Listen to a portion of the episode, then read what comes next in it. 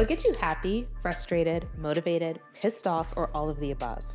When it comes to the growing pains of adulting, we know them all too well. Join us, four young, ambitious girls girls brought together by New York City to share the joys, pains, and epiphanies of the endless coming of age story that is adulthood. What Gets Me is a sandbox for exploring ourselves, our generation, and our society as 20 somethings. We'll unpack what gets us about self discovery, our big girl jobs, dating in a new city, and anything else that could possibly get you. Tune in weekly and listen to each of us answer the question What, gets me? Yup, just like Nikki said.